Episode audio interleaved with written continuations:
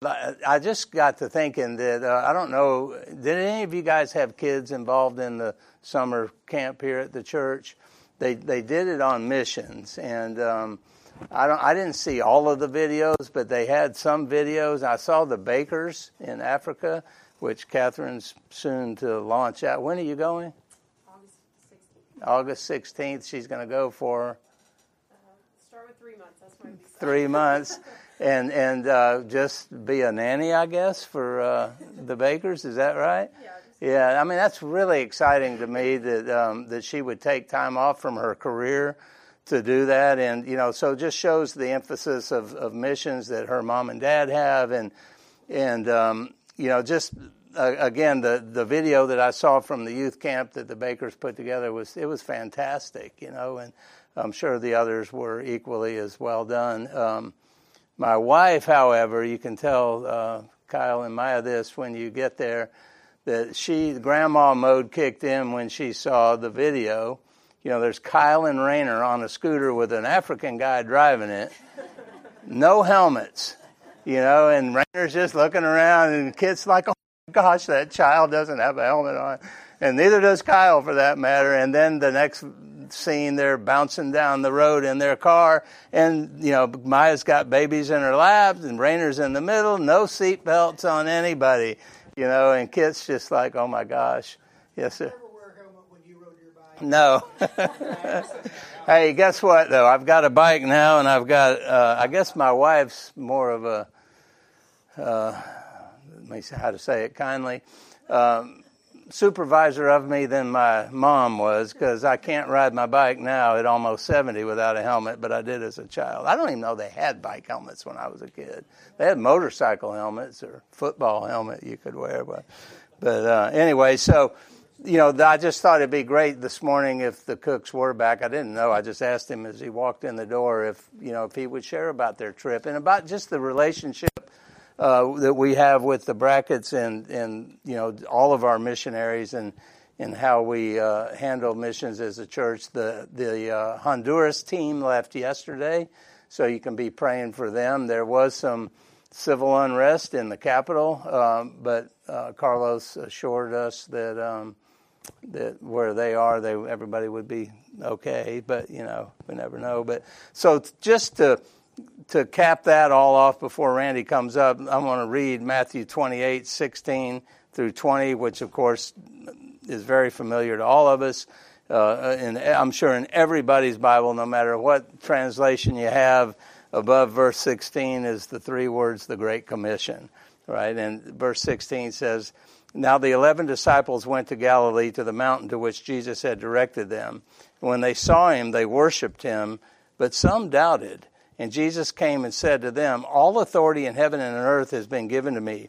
Go therefore and make disciples of all nations, baptizing them in, in the name of the Father and of the Son and of the Holy Spirit and of the Holy Spirit, teaching them to observe all that I have commanded you. And behold, I am with you always to the end of the age. And you know, there's again where our hope comes from when we go and do this, is that that Jesus is there with us, right? And that's that has really encouraged me in just even sharing the gospel here locally, knowing that that Jesus is with us, you know, and if that's the case, then what's our responsibility, right? Just to be sharers of the good news of how he's changed our life. There's one thing people can doubt God all they want and and talk bad about it and all, but there's one thing that nobody can dispute and that's a changed life, you know, and each of us that have tasted that know what it's like, you know, and so you can say all you want about our God, but I know one thing. He changed me, right? And and that's that can be true for everybody. So with that I'll let Randy come up and um, uh, you can as well if you would like after you talk about um, the um, the ministry that you guys did, the, you stayed extra and did some personal stuff with the Bracketts. There's something that a lot of people don't realize is, and the Bracketts are, are coming back at some point. You can fill us in on that as well. But our missionaries don't need us over there all the time just grinding out doing ministry with them. You know what? They need us, right? They need us as brothers and sisters to, to go to the coast or to out to dinner or, you know, it's not all about, because um, they get lonely as well, you know, and, and even though they've got dear, dear friends that they'll spend all of eternity with in, in those places as well. So, all right. So you can put this on. Thank you. Okay, well, as I walked in the door, Tim asked if I could do this. So it means one of two things that I'll probably exhaust all that I remember in five minutes, and we'll have a Q&A that'll last the rest. Or I may go on, I could go on for an hour and a half, two hours, if the Lord floods the, the experience back. But yeah, tremendous experience, as we always have had when we go. And there's so much to say about how the Lord has really directed our church in its philosophy of ministry as well as missions. Because uh, there's so many ways you can uh, do work on the mission field as a church. Uh, there's really no right way, perfect way, but the Lord was so faithful to kind of guide us in our philosophy to establish some principles that we wanted to prioritize that then were kind of the, the way that we uh, rode the rails of sorts as the Lord grew our ministry. If you, you know, we've been around 26 years now as a church. Um, we at first had really no missionary relationships, uh, but Chris and Nina Brackett were really some of the first missionaries we met through the network of Master's Seminary uh, and some other relationships. And we, at the time, we were working with Word of Life Ministries in Hungary and we were just participating in a youth type camp.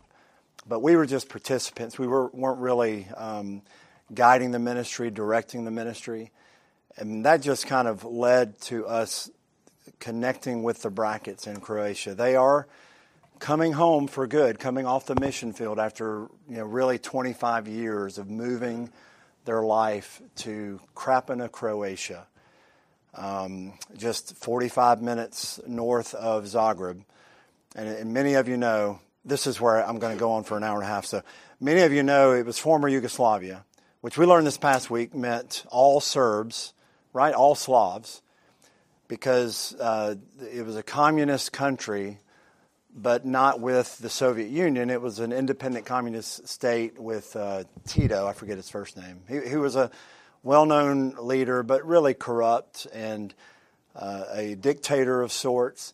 So when he died, uh, there was a lot of unrest, uncertainty, and then that's when each of the, the gathering countries within that Yugoslavia, which I think is like six countries, including Serbia and Croatia, and then Bosnia, um, and help me with Montenegro. So the gathering of these, well, when these countries started applying for independence, is when the war broke out in 1991, and, and coincidentally, I was in. Um, Belgrade, Serbia in 1990 serving uh, just with Campus Crusade for Christ, just doing evangelism.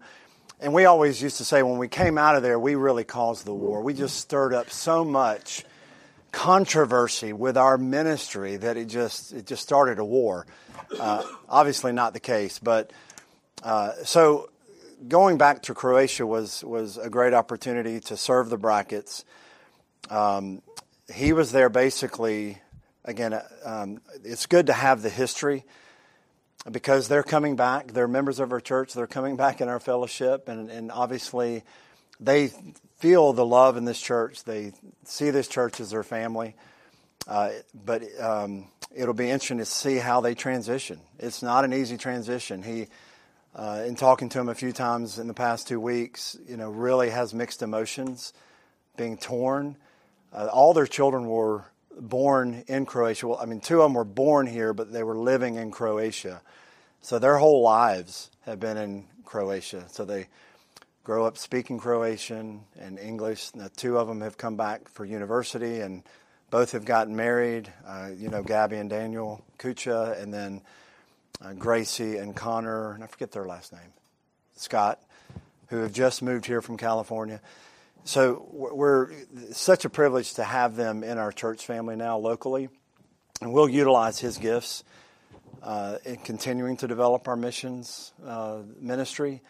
Uh, he'll still be working with uh, as a missionary with the uh, kind of a governing body over um, the ministry they've been a part of. Um, but uh, trying to develop that relationship without having really supported any missionaries was critical for us because it helped us establish our priorities. Because you can think, you know, as Tim read the Great Commission, we just need to go and share the gospel. And if you're if you're not intimidated by that and you have the the boldness to do it, then uh, by the Lord's grace, hopefully the Spirit will bless that. But you really need a plan and you need a philosophy behind that because too many missions efforts, especially with the International Mission Board, which we have supported for years with Southern Baptist, because of the, the broad stretch of their ministry and the resources they have and the work that, the good work they have done. In some of these uh, uh, more needed countries, they really have not established long term philosophy of ministry because they'll go in and want to share the gospel, see men converted, men and women converted, and then put these men in leadership without really investing and discipling and training and equipping, and then calling them leaders in churches. And it just left them vulnerable to bad doctrine, uh, not being able to defend sound doctrine, and, and nowhere worse has that happened than in Kenya, unfortunately, which is why we're thankful to be working with the Indinos and, and that training center there because um, there's a lot of work to be done there. But this is true all over Europe, especially. Gripped in Roman Catholicism, the soil is like concrete. Seeds have been thrown out, but really not a lot of roots, not a lot of fruit from that. But it's a long term work, and we just felt like we've had a, an opportunity to help the Bracketts with that. So 25 years ago, after getting his seminary degree, Chris moved to Krapina with uh, four other missionaries. One of them was a, a national Croatian, uh, Mishko Horvatek, who was who is now the pastor there. He's in his 80s. He's getting old. But they went and partnered with them to plant a church and then develop a training center. And the idea is, uh, with the training center philosophy, is to build up national pastors, not put in place American pastors that are supported by American money to then try to get into the culture. You can learn a language, uh, you can learn about the culture, but you'll never be a Croatian. And that's that was very clear with, with Chris after many years of realizing there's just there's a limit to what we can do. So building up national pastors and seeing them raise up really is the long term plan. But we're too we're fast food you know, mentality. We want instant results. We want the numbers, and there's but there's no real long-term investment in seeing the church thrive on its own. No churches that we're aware of. I just we just got aware of one this week supports their pastors. There, even the even Mishko Horvatek, who is he is a missionary because he is funded by American mission support because the church either can't afford or they don't have the conviction or they have this anti priest mentality because they see the corruption in the Catholic Church and their attitude towards priests are suspicious. And so they, as soon as a, a, pastor starts asking for money, then they just see him as the, the local priest who is corrupt and uh, tries to um, manipulate uh, the, the attenders or the patrons of the Catholic Church. So, in- incredible hills to climb in terms of building ministry. But after 25 years, there's a faithful body of believers there. Um, at about 15 years ago, we started going, uh, the, the four to six of us would go and work in a local language school teaching English. And it really, that relationship opened doors to what we then have done for the last, uh, we did 11 English camps. Uh, we took three years off because of COVID. So we just did this opportunity we had to go the, the two weeks ago was the 11th camp we've done, which was just an amazing uh, uh opportunity for the church of course, we want to go with the truth. We want to go with the gospel. We want to see people believe. We want to persuade them to, to know Christ and to know their need for Christ. But yet, uh, that's not that's in the Lord's hands, right? We we uh, we sow, we water, but the Lord brings increase.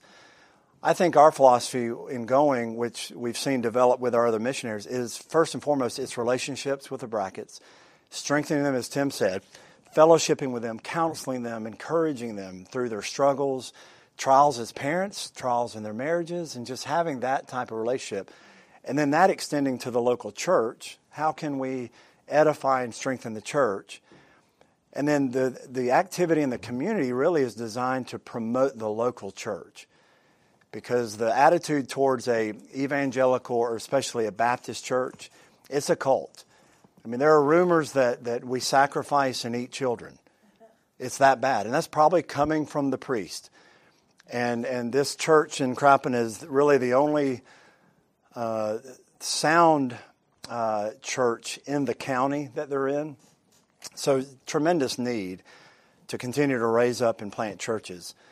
Um, but the opportunity we had to develop this English camp was really a way to just to bring awareness about this church in Krapina that has truth and that cares enough to do this type of ministry. And that's what moved Chris Brackett more than anything is that they had an opportunity to express love to the community through serving them. And it, so it, in a lot of ways infiltrated a lot of families because of the children that were coming. But we started out probably with 60 70 kids in the first camp meeting at a small elementary school. And then you know in that 10th year we were uh, the lord had opened the doors to allow us to serve in the high school just one high school in the community for free and we'd have up to 200 kids in the camp. And these were generational. We had a young man that, that uh, we hadn't seen probably in, in four or five years who wasn't able to come to the camp because a lot of these are now in college or on to their careers, but he came because he knew we were in town. And he made the comment that was so impactful. He just said, You know, you practically raised us because they were coming year after year. So we were seeing them as five, six year olds, and then by the time they were, you know, in high school, and then uh, each of these uh, campers, we call them, as they would get older and too old for the camp, they would then volunteer for us and be translators. And so, again, these weren't necessarily professing believers, but they were actively engaged in the ministries that we were doing. And so, in first years, we would we were somewhat careful about the message because we weren't really sure. So the camp had a theme, always had a, a, a biblical theme. But we were just kind of subtle with how we would talk about it in our assemblies. Now, in personal conversations, we wanted to be very, uh, very clear in our message. Uh, but then, as the Lord developed the camp, we were teaching music, which is what Kay and Catherine would do consistently. Uh, we would teach them, of course, Christian songs and um, with with sign language, but we're teaching them the message of the gospel through the songs that relate to the theme of the camp. So every year had a a theme. So it was just incredible to see the Lord open doors to how bold we could be. To where basically, if we if we practice altar calls, we would give an altar call every Sunday. But again, we, we just have our ways, or trusting the Lord to encourage these young people to believe, and we just know that the that through that type of faithfulness that the Lord enables us to have, that we just know we'll see fruit one day and it may not be here.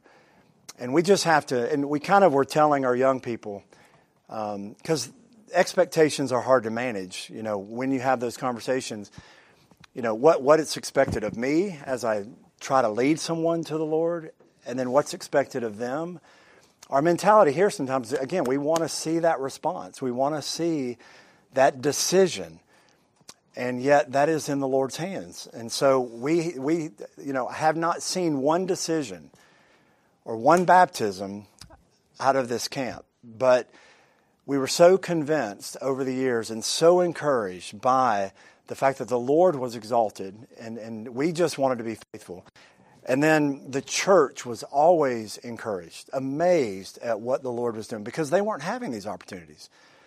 But for us to come in and and with up to 200 students, all with families, all with younger siblings, older siblings in the community, the, the way the Lord was kind of spreading the seed and, and the opportunities we had, we know that it, it may be in, in glory, but we know the Lord is bringing the increase at some way. And, and we trust Him because His word does not return void. Meaning, we don't see that as a promise that He will convert anyone we share the gospel with. It means that His work will be done. Either it will bring judgment or redemption. That's the, the work that the Word does in our own lives and as we minister. So we go in faithfulness. And, and so, all that to say, the way the Lord developed our missions, because now we are spread out over how many families are we supporting now? Uh, up to eight? And so, if you go to, you know, and this is not criticism. I grew up in the Baptist church, and I'm very thankful for how the Lord used uh, the churches in my life. And I was always thankful to the commitment to missions. But the philosophy, you know, was not always perfect. It never is in any church. But it seemed like it was, you know, so a mile wide and an inch deep. So, so let's support 100 missionaries and give them $100 a month. You know, we have a, you know, $100,000 a year budget but we're spreading it out over 100 missionaries. But there's no relationship. You don't know these missionaries. You may know where our missionaries are serving, but you don't know them. They don't have time to visit 100 churches that are supporting them. So our philosophy was we want to support a, a single family up to 10% of their budget so that they can, when they do come to the States on furlough or whatever to come raise support, then they're not having to visit 25 different churches. This is possible, and it's very hard on a family. But, you know, like with the Bracketts, I think he has 10 to 12 faithful churches, and he's able to get to them anytime he can come home. Um, thankfully, he's from Rome, Georgia. Chris Brackett is, or uh, kind of north of there. So when he would come visit his parents, both his parents have, have deceased, you know, while they're on the field. Again, some of the trials and challenges that missionaries have to go through. Uh, Nita's parents have moved from California and th- are actually going to be living with them for a while. Um, but having coming here so often to see his parents, they just naturally had an affinity for the church. They became members of the church. Uh, so naturally, they're coming here to, to, to now serve as a part of this church. Uh, which is, again, a tremendous blessing. Um, but yeah, just so having three years off, we wondered would we ever have the opportunity to come back. Timing that with Chris's, you know, decision to come home, uh, the Lord opened the door to go back after three summers off, and it was uh, really a challenge to know what to expect because, you know, we we lost maybe, you know, a part of a generation of kids that that either have moved on or weren't aware of the camp. So, not surprisingly, we only had about 80 students at this one. But uh, again, it was, you know, in our minds, you know, how do you measure success? Uh, we, we try not to see success in a, in a material or physical way, but in a spiritual way. And it really comes down to was the Lord glorified in our ministry? Uh, and trusting Him to draw people to Himself. But with all that, the response, the reception, the gratitude, you know, and then the clarity on many occasions to share the gospel. We do an opening assembly, and then we break to activities, and through the activities, we're constantly, you know, taking opportunities to share the, the truth, and then coming back and, and uh, closing at the end of the week the camp's from 9 a.m. to 3, so it's long for our team, our volunteers. The weather was pretty good. It's usually as hot and humid as, as it is here, but but it's we're indoors, outdoors. Uh, but at the end of the week, we do a big uh, presentation for the parents. So the parents come at the end of the week, and we've taught them two songs that they demonstrate with some other awards that we and then the, the local pastor, Mishko Horvatek, comes and will share a message to the, the, the adults, the families. Which, again, um, but we're always encouraged w- with his passion and burden for his people.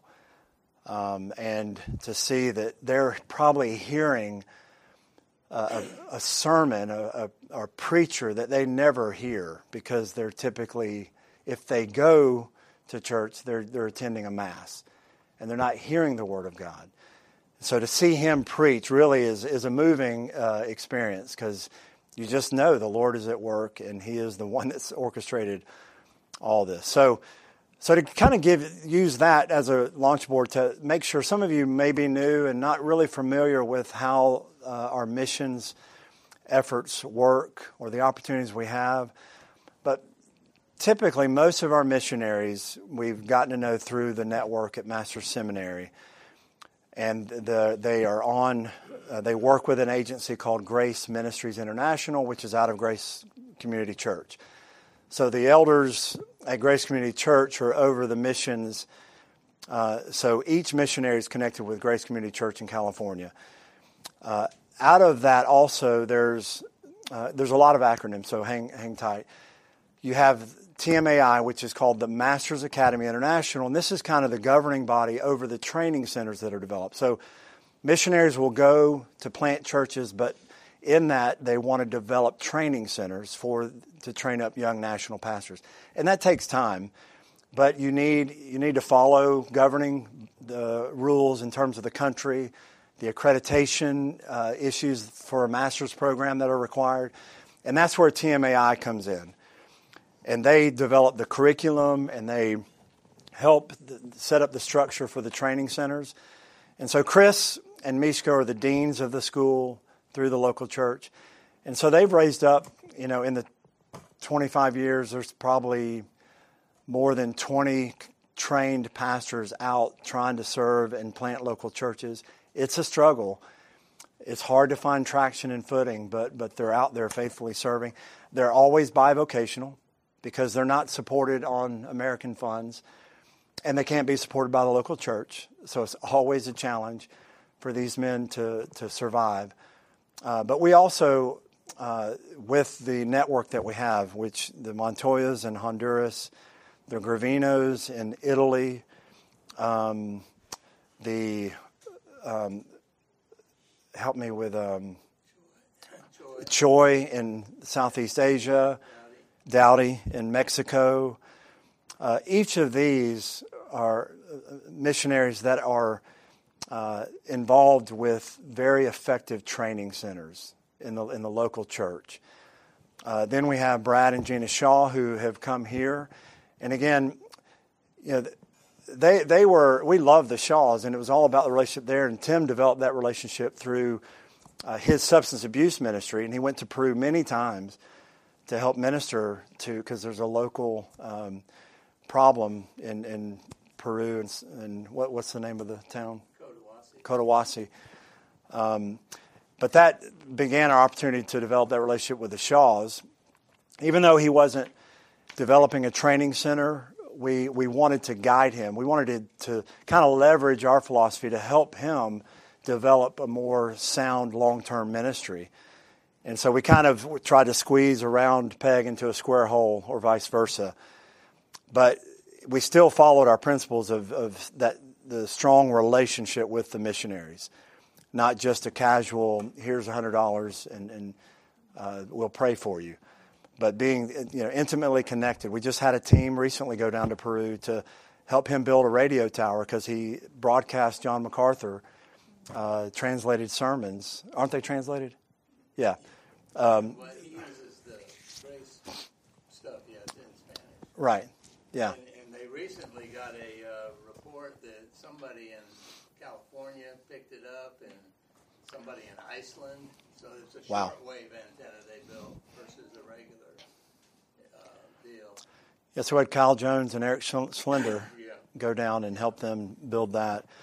And they, you probably aren't aware of this, or maybe you are, but um, when COVID hit, January of, when was that, 2020?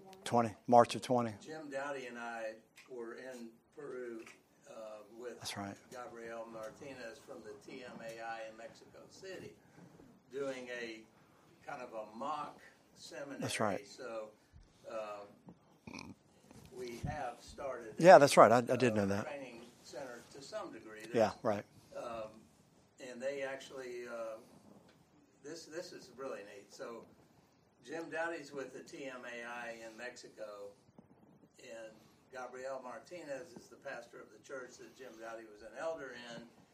And his testimony is very much like mine. You know, he was just in the work field. Was a, an addict himself, and he got saved. And then he went to the TMAI in Mexico City, and now he's a professor.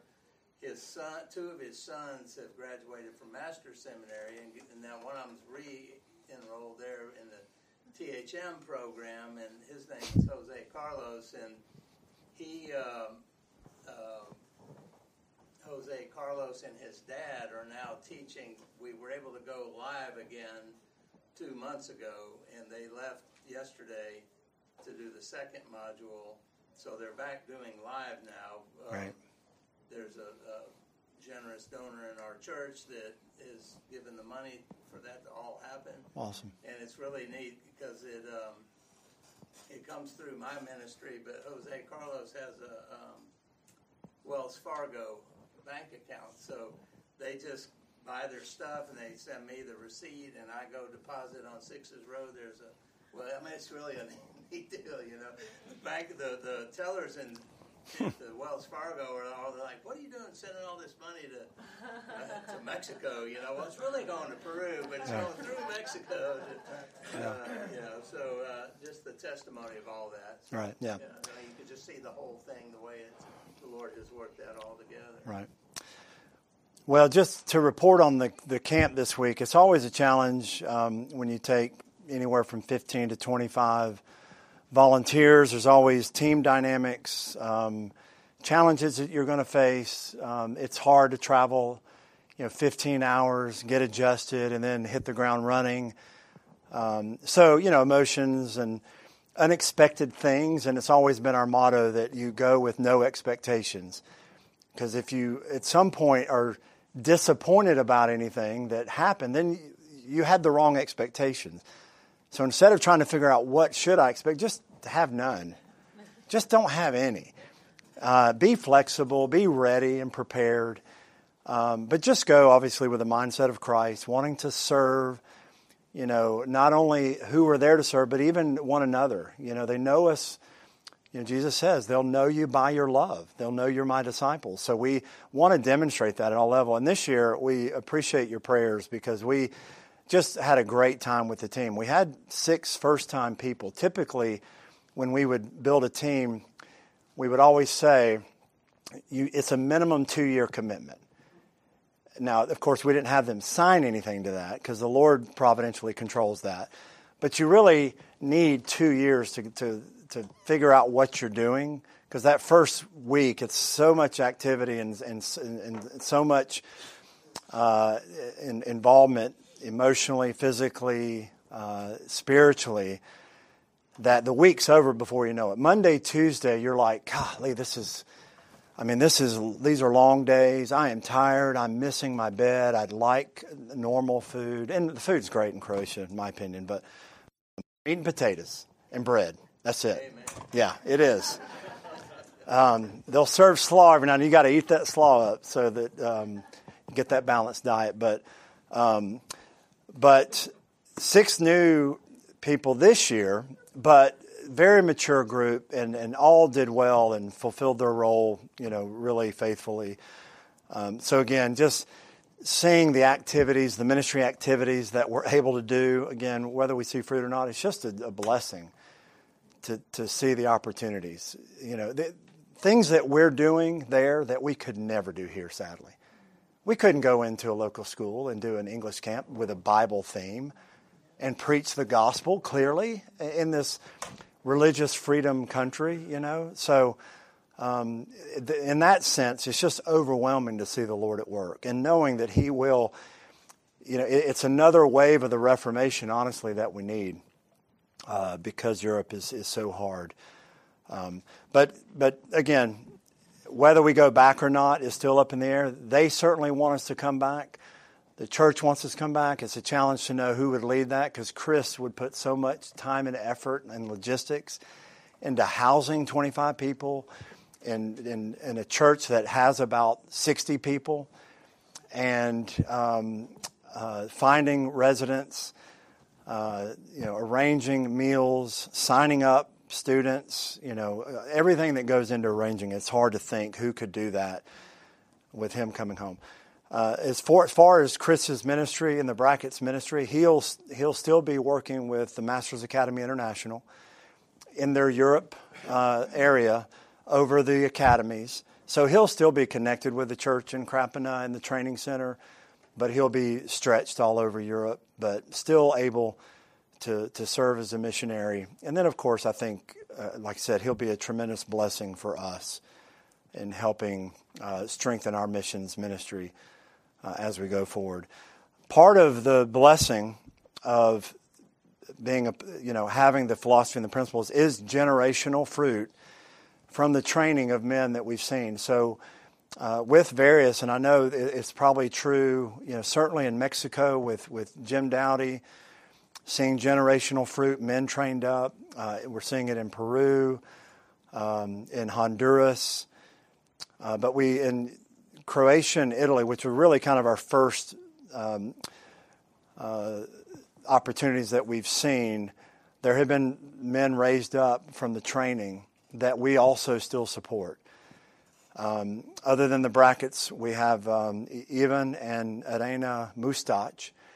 He was a young uh, student, very mature guy, married a, a, young girl in the church, and so uh, had a lot of experience in the local church. And then he took a church uh, two hours or two and a half, three hours from Krapina near the coast and so he's a young pastor there. So um, Kay and I took the opportunity to go down and visit with them and suffer on the coast, the most beautiful coast in all the world.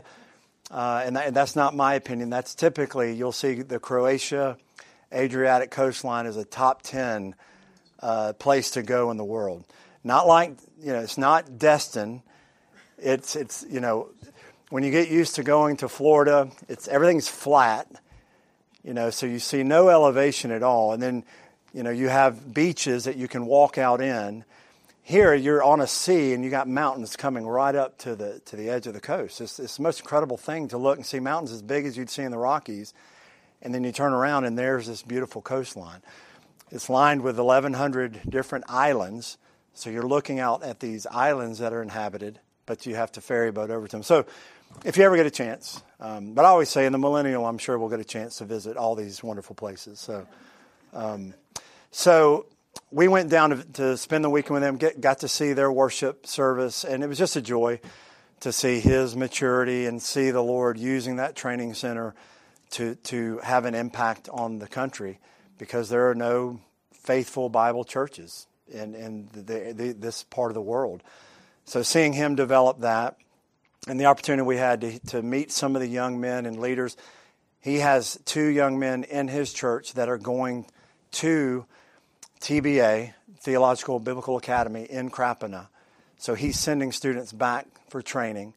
And that's kind of the idea is, is we equip and disciple, you know, equip these men to then uh, go and pastor and lead churches in their area. Um, just to note that there's also a young man in Italy, uh, in Messina, where the Gravinos were. Um, the Gravinos recently moved back to Rome uh, because it, more of a strategic move for the uh, training center. But he was pastoring a church in Messina for probably seven, eight years. Well, he, when he left, the, the young man, one of the graduating students, took over the church as a pastor uh, which was a tremendous testimony of, of, of, conversion testimony in his life. But to see him trained and now pastoring a church is really incredible. But again, he's supported. We support them. Uh, Sebastian and Mercia Menendez, yeah, um, because they the local churches can't support them. So, uh, it, which is just a sign of maturity in the local church, and hopefully, but you know, again, the economy is rough in these in these areas of the world as well. So I don't know if they really could afford. Um, any other thoughts, comments from you guys? Again, reconnecting with some of the volunteers and the older kids in the group that are uh, just so impacted by the love we're able to share. Uh, we have a local atheist that comes every year. Um, he, it's really an amazing situation. His name is Sinisha but he um, he we got to know him from the English school where we kind of started the camp. So he volunteered to help serve and translate, but he was very clear about what he believes. Um, but it's interesting, he's in defense technology working for the government in, in Croatia. So he's kind of got this high level knowledge. Um, but he loves Israel. I mean, he is an advocate for the nation state of Israel. He has the Star of David. He, I mean, it's really an interesting, but he's an atheist. He's an evolutionist. And we've just confronted him with truth, but yet there was a time he was antagonistic early on where Chris just said, Look, you know, you're here because we're allowing you to be here. If you are trying to antagonize these young people, you're out of here. And he didn't want that to happen. So he's really been a good friend. And he just considers us a close friend. But I, I can't tell you how many times I've called him to repentance. I just got to that point. You just need to repent and believe and accept the fact that you're a sinner. Whether you think there's a God or not, you need to repent and believe. Uh, and he would laugh it off. But again, you just hope the Lord somehow, some way, has allowed the the care that we've taken to cultivate these hearts to allow for the seeds because uh, he's he's going through some personal hardships, and those are the things that the Lord uses in our lives, where the seeds that are there and, and the people that have influenced him, hopefully he'll, you know, I, have always been burdened with my personal ministry and, and our family ministry that as we relate with family or friends, unbelieving family, unbelieving friends, uh, unbelieving neighbors, that we don't think the only method that we can try to evangelize is just to hit them and confront them or share a track with them or sit down with them with a four point presentation.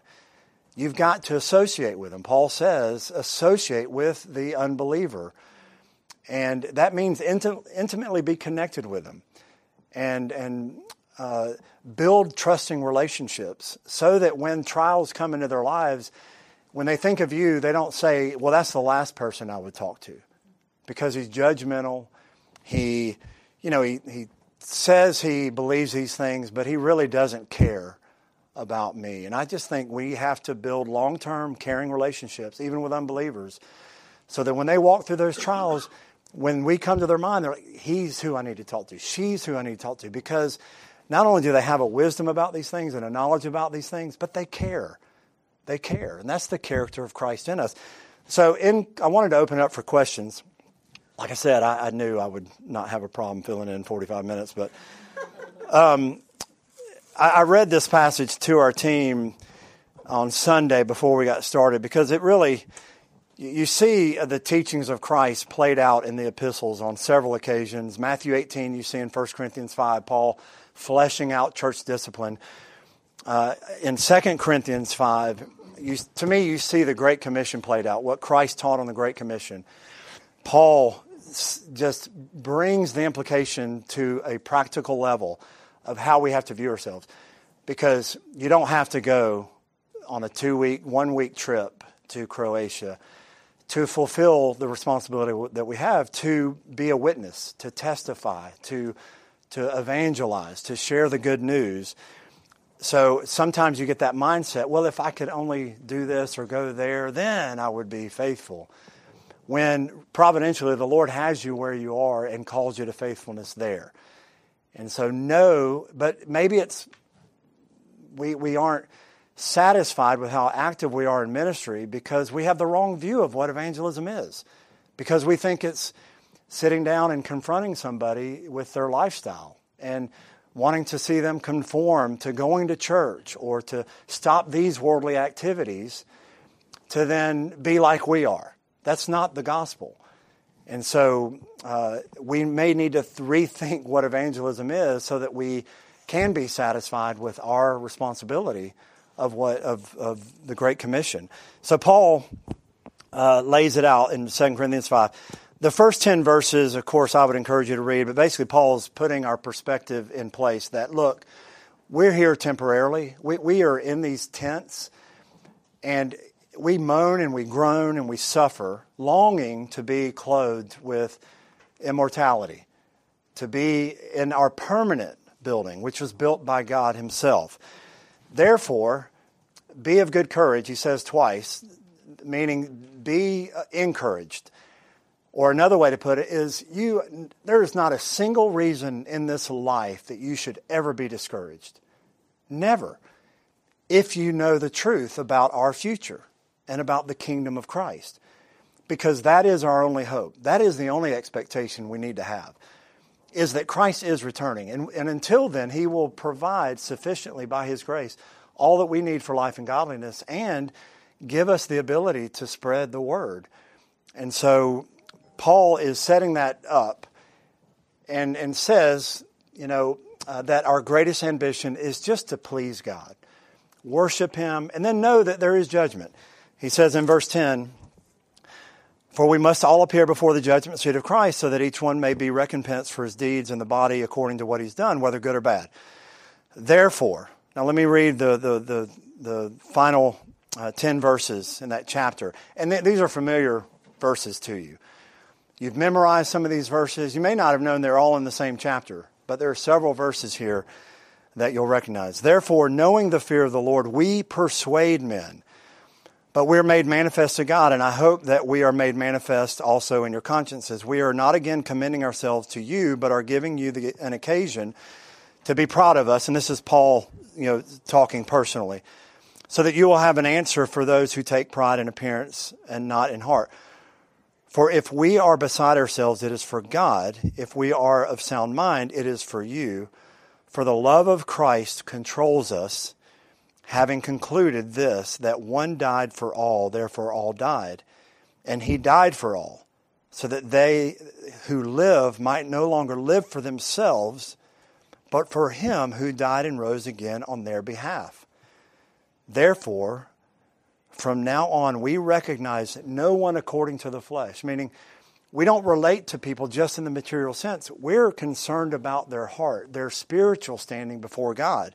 So we don't, when we're relating with neighbors and we're relating with coworkers, we're not being affected by the material circumstances that either push us away or towards or uh, switch our motivations and are not controlled by the love of Christ, but the love of self or the love of men. So we see men spiritually, um, not according to the flesh. Even though we have known Christ according to the flesh, yet now we know him in this way no longer. Therefore, if anyone is in Christ, he is a new creation. The old things passed away. Behold, new things have come. Now, all these things are from God who reconciled us to himself through Christ and gave us the ministry of reconciliation. The ministry of reconciliation, meaning we call men to be reconciled to God, what, which he says, namely that God was in Christ, reconciling the world to himself, not counting their trespasses against them, and he has committed to us the word of reconciliation.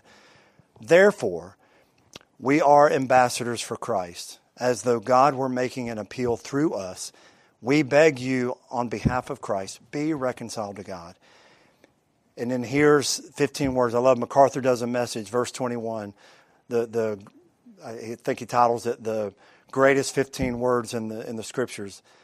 But it says, He made him who knew no sin to be sin on our behalf so that we might become the righteousness of God in him. It's as simple as that. Our life is in Christ. We've been reconciled to God. We have peace with God through Christ because of the gospel. God placing the, the consequence, the wrath that comes from sin on Christ so that we might have his righteousness. And this is all we're appealing to men. Be reconciled to God. Uh, give your life to Christ. And, and we can do that anywhere and any time in our lives. And providentially, it's what we have to believe that God is purposing our lives for that very thing. It's His purpose to call men to be reconciled to Himself through Christ. And He went to great efforts to do that, wouldn't you say? Putting His own Son on the cross. So we at the same time, we're a new creation.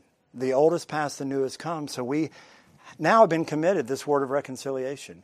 So we do it with our children, our, our spouses, with our neighbors, our, our extended family, uh, co workers this is the, the purposes of why we do what we do. We may think that I'm called to this profession, I'm called to this, this responsibility as a parent or a husband or a wife, but we're really called primarily to this word of reconciliation, to call men to be reconciled to God because we're, we're His ambassadors.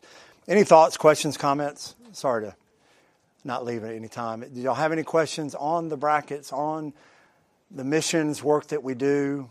Uh, again, very thankful for how the Lord has guided Faith Community uh, in these relationships. And it's just amazing now seeing the Bakers, who are kind of really our first missionaries that we've ever sent. You, you realize that. Uh, we've had the Nindinos here from Kenya be trained for four years and go back, and that was really an exciting experience. But to now see a young couple trained up through Expositor Seminary now be called to the mission field, and we're their sending church, it's really a generational work the Lord's doing through Faith Community so hopefully we'll see more young men and women called to mission field. And thankful that Catherine's willing to go um, and serve. I, you know, again, she's in the Lord's hands. I, I, I, dare say I don't want her to go on the mission field long term, but she's tasted. It.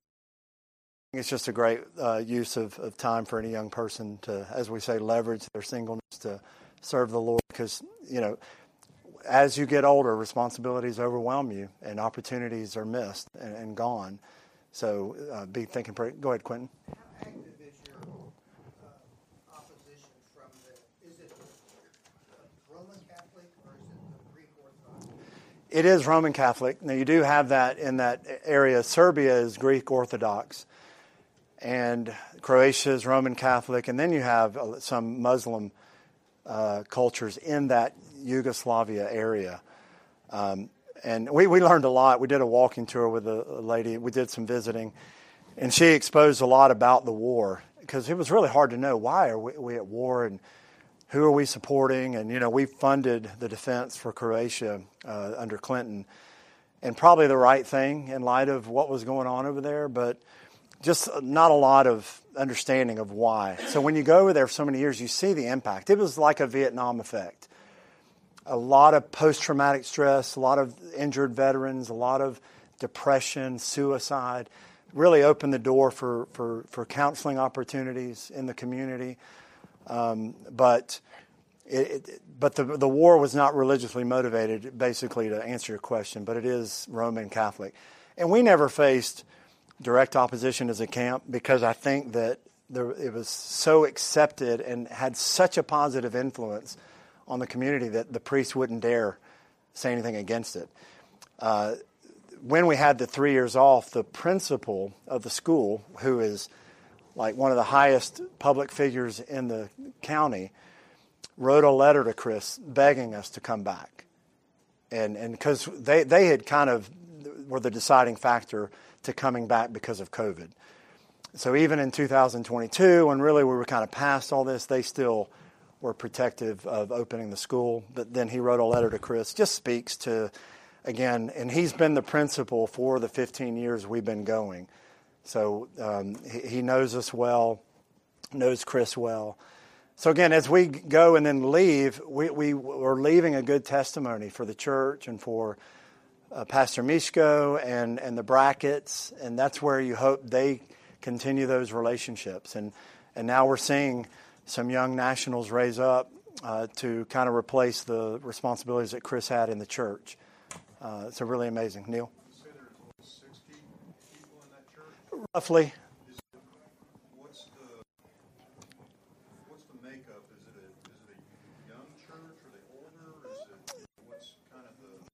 a. I would say um, a, a, really a good spread. Um, an equal distribution, I would say. You certainly had some older, um, but then you had several, you know, middle-aged families, and then the young people were more connected to the missionary families. But they did have some access, but not a lot of young people from the community. It was mainly the missionary kids. But you had some faithful families and adults that really were growing and I think it's it's concerning at one level because are we losing that generation because of humanism and secularism they they don't have any allegiance to the Roman Catholic Church. The younger generation, they see the corruption, they see the deception. Uh, they fight off the traditions of their parents because the parents are not committed to the Lord as much as they're committed to traditions. And then they're deceived in thinking that the, you know upholding compliance to those traditions is going to serve them well when they stand before the Lord one day. And that's the the evil behind it. But I would say uh, the, the the urgency is the younger generation in that church. Yeah, that's a huge challenge, especially now with Chris leaving, because you got Mishko, who's in his 80s. I, he has the passion he's always had, uh, but he's certainly slowing down. And so with Ivan going to the church in Zadar and Chris leaving, is leaving a leadership vacuum of sorts. There are some local guys who are not elders, um, but there are, I think, at least one new family that's actually moving into the Brackett's home. That he's going to the school there, and he's mature, uh, seems to uh, have a faithful call to ministry.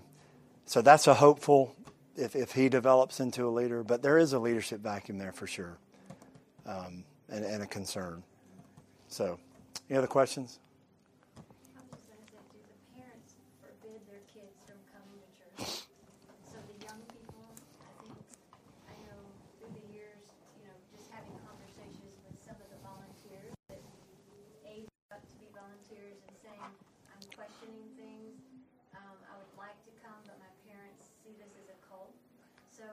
we've always encouraged them, honor your parents, but one day you'll be out on your own to make your own decision. And I, you know, be continue to seek that. So even one gal that's, you know, through university, lives in Zagreb, heard we were in town, and Marta drove two hours. And she actually came to the Wednesday night service, hmm. met with Catherine and some of the girls afterwards, and her father's just passed away. So we knew her, her brother, you know, met her parents when they would come hmm. on Friday, but that's 15 years of building relationship. That's the first time she's ever come to a Wednesday night service. So that parental, um, Um, she came one more other time. so that parental sort of Yeah. suppression, for lack of Yeah. a better word. It's severe. So, but, but that, is that more in like the, The younger. the very young, very? Even high schoolers are How- afraid, okay, yeah. but- And But we then don't- once they get, uh, maybe into and through university Right, and out on their own, that's right. do they Hopefully. Well, that's what we're hoping. It's hard to, the culture is very much so, like, if you are Croatian, you are Catholic. And that's how their whole family sees it. And so even like through the conversations I had with the even college generation who's kind of coming back and they still love the camp, they see the holes, but if they're close with their family and they love their family, they have this kind of like can't I can't reject Catholicism because it's rejecting my family because they will I mean Chris was sharing of a, a young man who's essentially been kicked out of his home because he Yeah. now He, he's a, he's a young man that's a, a potential leader. His name's David. But when you talk to him, he, he basically it's you know it's the call of the gospel. You hate your mother and father and brother and sister, and you don't want to have to do that, but he's had to make that commitment. There's a real cost Yeah, that's right. Absolutely. Yeah, that's right. It's something we ought to consider. Are, are we counting the cost at the same level? Uh, certainly, we, we deny ourselves in every way, and that is going to bring pain against our desires, our flesh, fleshly desires, but not not at the expense, I think, of some of these. Um, there's the, one of the testimonies that we even saw this family this week, faithful. Each one has been baptized in the time period we've been there. Um, but the, the oldest sibling, there's five siblings, one brother, four, and they were being somehow were coming to the church, and one of them wanted to be baptized. And the Sunday she was going to be baptized, her father locked her in the closet and would not come. And he was a drunkard, not a good man. And so that, so that was one of the first testimonies we heard from Chris. Just amazed, uh, you know, at that type of, of control. But within weeks, maybe within months, maybe weeks, he has a, a fatal accident on a scooter while he was drunk. So he's he's killed. Lord, Lord, you know, uh, called him. The- the- so that then began to open the door to this family, and I think each sibling has been baptized and saved. The mother still doesn't come because I think that generation's really difficult to reach, but she is sees the amazing blessing that, that the Lord has brought through her children and even through whatever she may have been going through in the, in the marriage. So, again, a sad situation, but well, thank you for the time. Tim, thank you for letting me share. And if y'all have other questions, you're free to approach me. So, do you want to close? Okay, all right.